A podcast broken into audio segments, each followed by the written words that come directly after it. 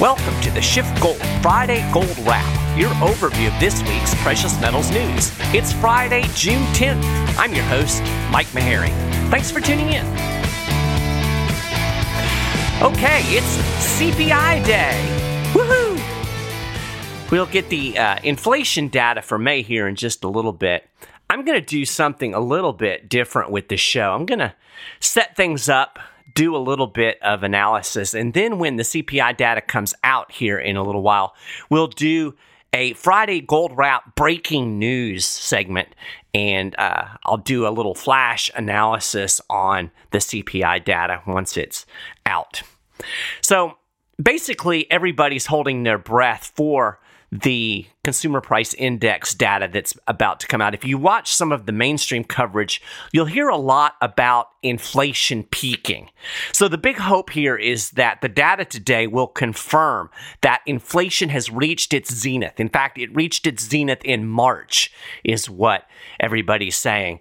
And uh, now it's on, as Reuters put it, the long hike back down the mountain.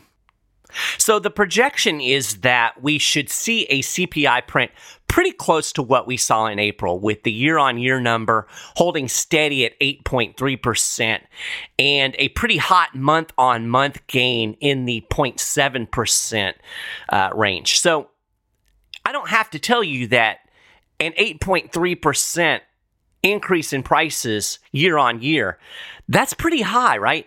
And of course, we know that this inflation data is cooked. The CPI number understates the actual increases in prices. But if you look at just that headline number, you have to say that doesn't look much like peak inflation. So, how are they going to spin this as good news on the inflation front? Well, there's going to be a lot of talk about core CPI. Now, we all know that gasoline prices took a huge leg up last month. Food prices are also climbing pretty quickly, but since those prices are so volatile, they strip them out and create this core inflation number. So the consensus is the core will only be up modestly between 0.1% and 0.3%. And if that is indeed what we get, you're going to hear a lot about peak inflation having come and gone. So here's how Reuters framed things in its article, kind of setting up the CPI data. Um, and I think this is pretty typical of the mainstream narrative. Now, this is in the context of the Fed tightening monetary policy to fight inflation. Reuters writes, quote, while some economists fear this abrupt tightening could cool the economy into recession, a broad range of recent data covering the labor, manufacturing, and housing markets, for example, have hinted at the prospect that the economy is cooling on its own and might give the Fed, which has pledged to remain agile in its response to economic data, some wiggle room to make more dovish turn this fall, end quote. So that's nice, right? We're going to get good CPI data and we're going to get a more dovish Fed in the fall. Heck, if we get a good CPI number, we may even get a more dovish Fed in this meeting that's coming up this month.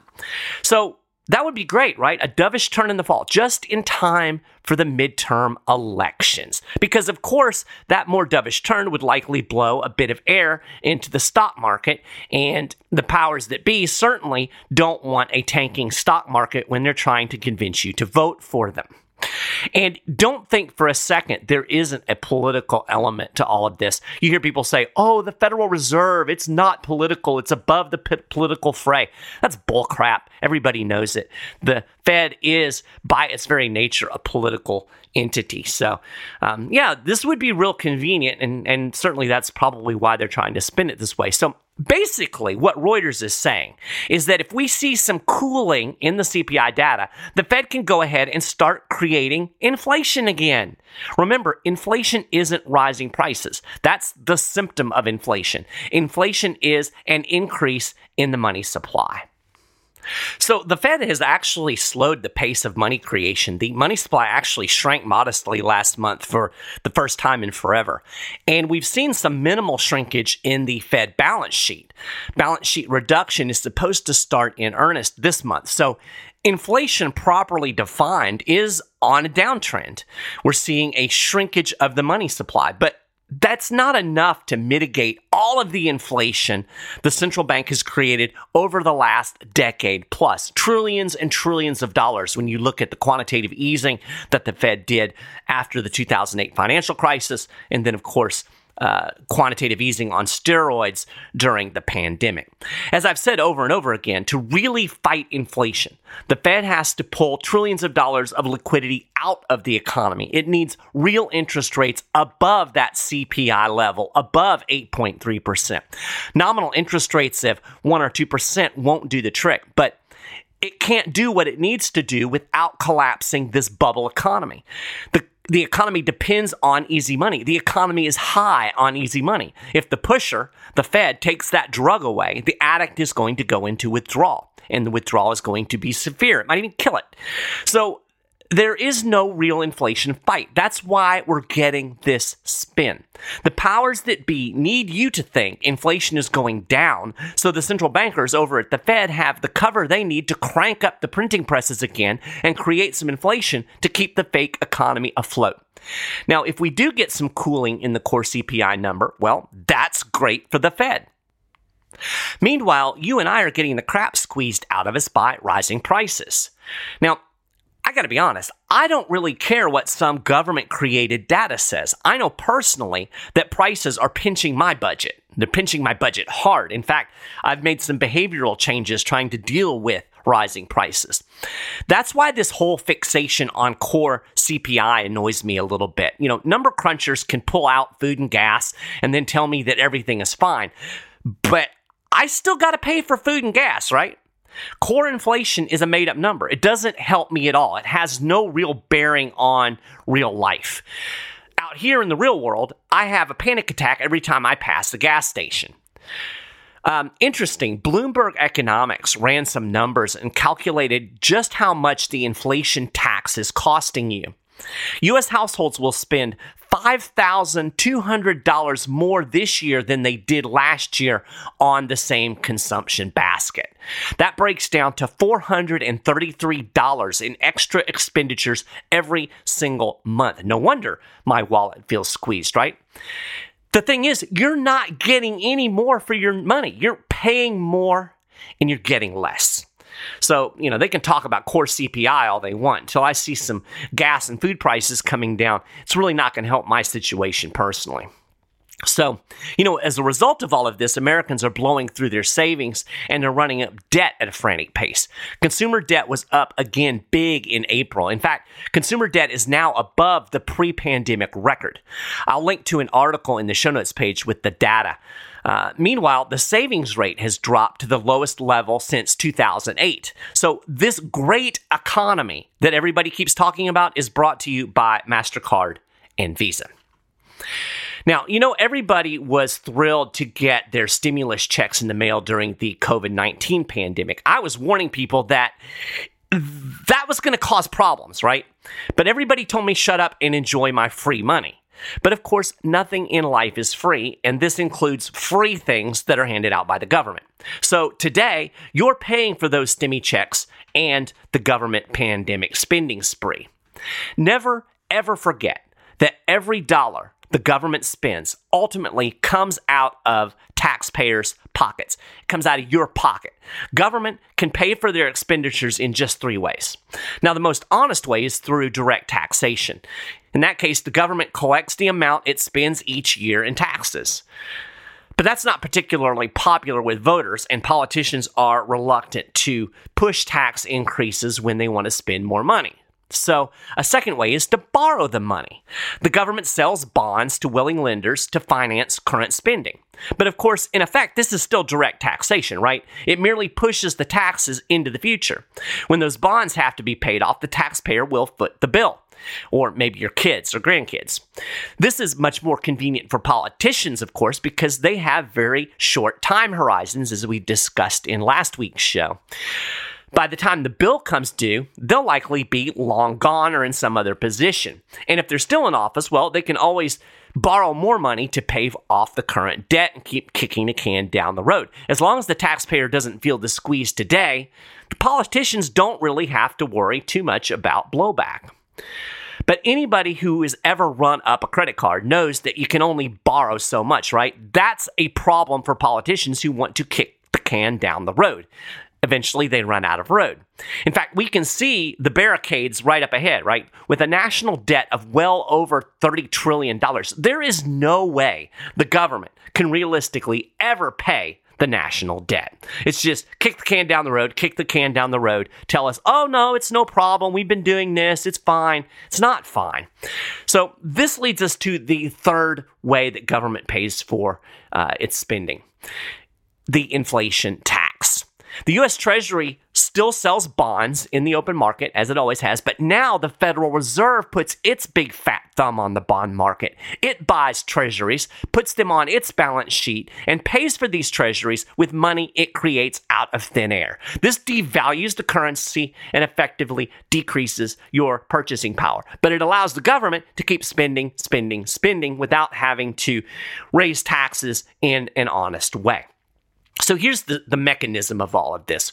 When the government collects taxes to pay for spending, it literally takes your money and then it gives it to somebody else.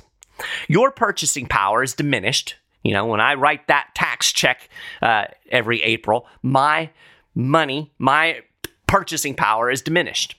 And because obviously I have less money to spend. But the other person the person who gets my money, their purchasing power goes up. So you know whether it's Lockheed or Raytheon or or uh, some somebody getting a transfer payment, they have more purchasing power. So I have less, they have more.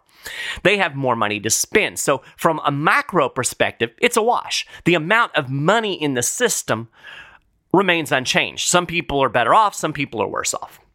But when the government prints money and then gives it to somebody else to spend, my purchasing power hasn't been diminished at all, at least not in dollar terms. I still have the same amount of money in my bank account as I did before. But now there's another person out there who has money who can now go out and spend it, money that they didn't have before.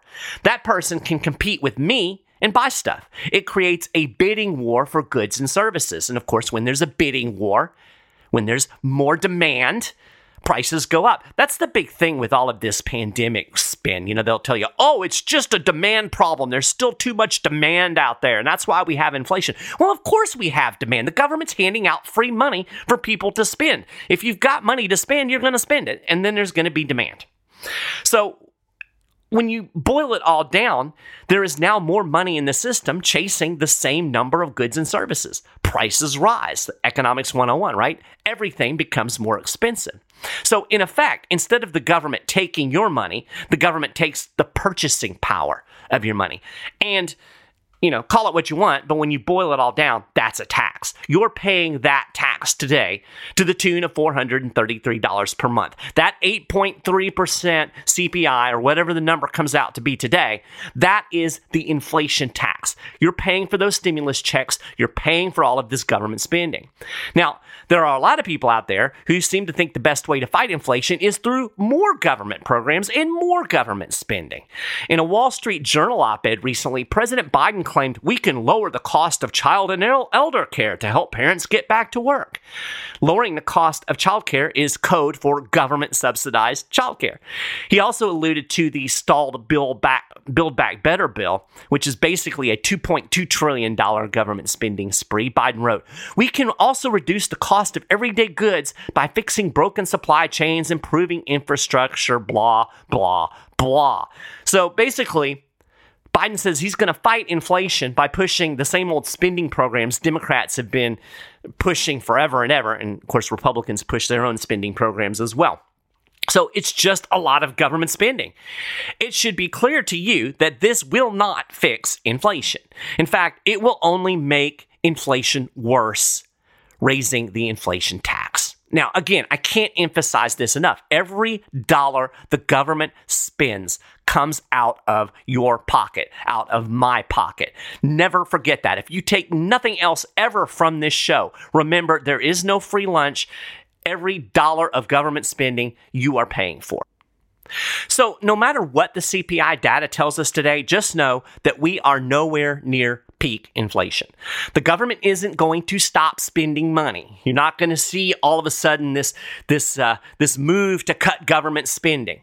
It's not going to raise taxes. That's politically unpopular. I mean, the Democrats will try to raise taxes on the rich, but of course that doesn't generate enough revenue to actually cover spending. That's just a bunch of uh, of political um, gobbledygook for the Democrat base.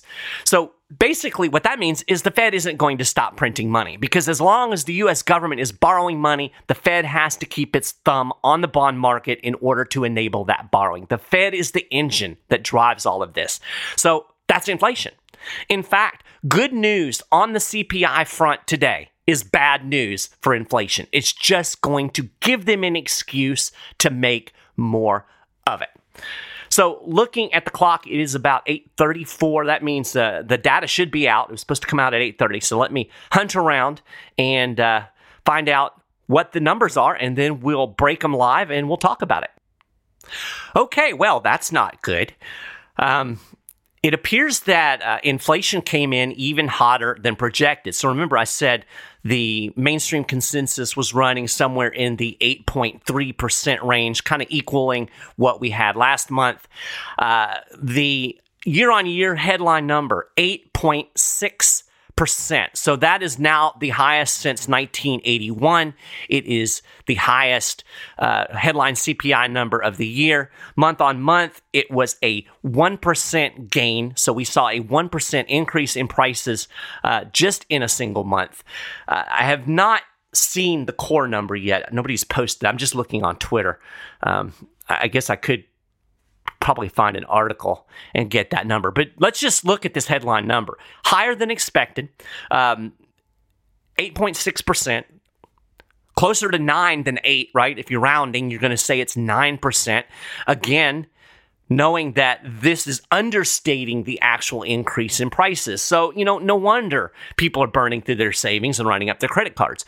This is this is not sustainable and it is certainly going to tank the economy. So, it'll be interesting to see um, how how this is spun because basically it kind of puts the Fed in a box. Now, again, I haven't looked at the core, so we'll have to get that number because that's the one everybody's going to fixate on. But just looking at this headline number, it's going to be really difficult for the Fed to argue, well, we've seen peak inflation, so we can be a little bit more dovish. They're going to have to keep the pedal to the metal or figure out some excuse uh, why they can uh, can back off.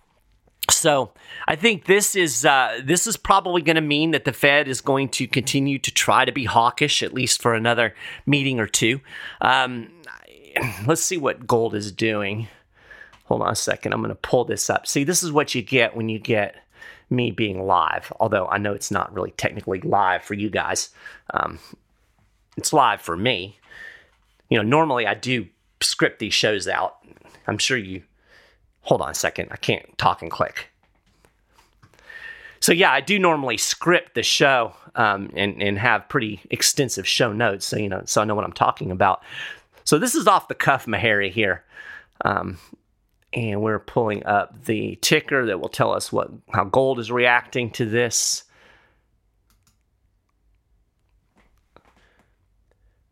So gold's dropped. We're at 1834 an ounce. Uh, it's down 1360. Um, it was uh, it was a little it was it was actually dropping even before the data came out. So the initial reaction is gold's dropping. Kind of expected that because this is the narrative. The Fed is going to be more aggressive in tightening. So we, you know, interest rates are going to keep going up. So don't buy gold. No, no, no, no. I think that's dumb. What we're seeing is record inflation, 8.6% just based on the CPI, and people are selling gold. It's insane. It'll be interesting to see if we get a little bit of a bounce earlier in the day. Now, I would expect the stock market will also um, have a pretty rough day, given that everybody will expect the Fed to continue tightening. Now, of course, we all know that there is only so much tightening that the Fed can do. I mean, it's really not done that much in the way of tightening, right? We have a 50, uh, we have 75 basis points of interest rate hikes so far.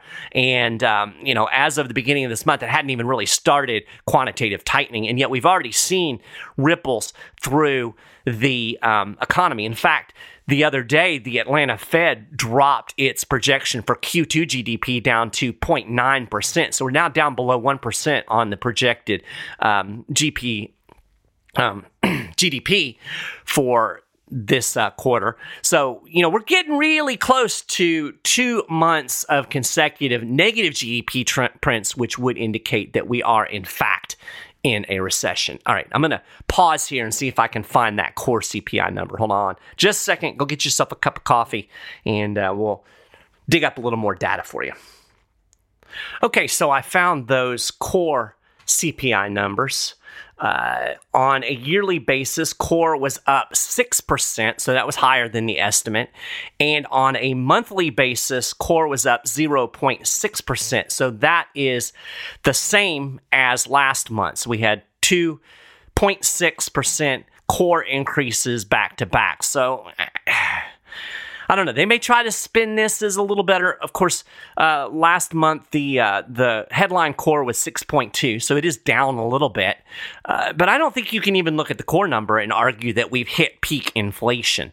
Uh, you know, if you look at a 0.6 core.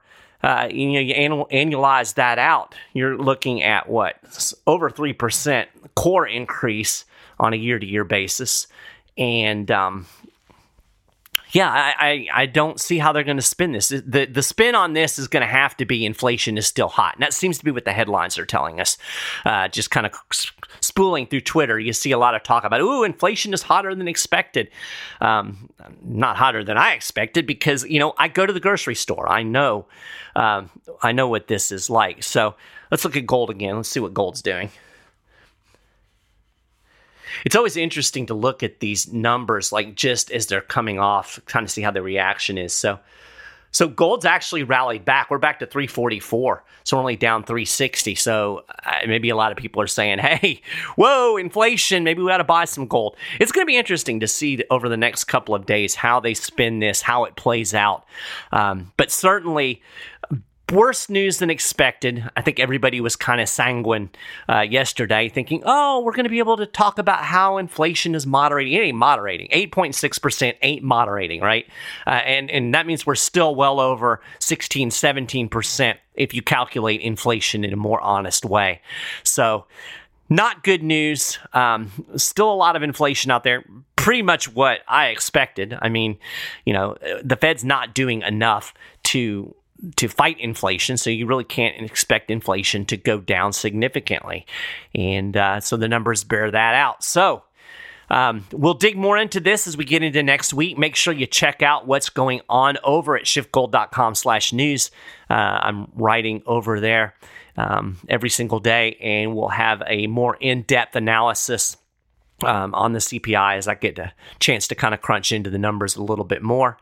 Um, if this concerns you, maybe you want to buy gold. Price is still pretty low. I think gold's a good bargain right now. So is silver. Call a Schiff Gold Precious Metal Specialist. 188. Whoo, said that wrong. 1 888 Gold 160 is the number that you call. You can email them info at schiffgold.com, uh, or you can just go to the Schiff Gold website and uh, check out how to start, and you can chat with a uh, a Schiff Gold Precious Metal specialist right there online. So do that today. They can help you figure out how to navigate this crazy inflation uh, and how precious metals can fit into your portfolio. So do that today. And with that, I think that is a gold wrap for this week. You can get more details again on all of these stories and more and of course, keep up with the latest precious metals news and analysis throughout the entire week over at schiffgold.com slash news. And if you haven't done it already, I can't imagine why you haven't, but maybe you haven't. You can subscribe to the Friday Gold Wrap over at Apple Podcast. We're on Stitcher. We're on the Schiff Gold YouTube channel. So lots of ways you can consume this show. All of that information is over on the show notes page. If you want to shoot me an email, you're welcome to do that. M. Maharrey, M A H A R R E Y, at schiffgold.com. Love to hear from folks. Um, with that, we're going to wrap it up. I hope you have a fantastic weekend, and we will talk to you again next week.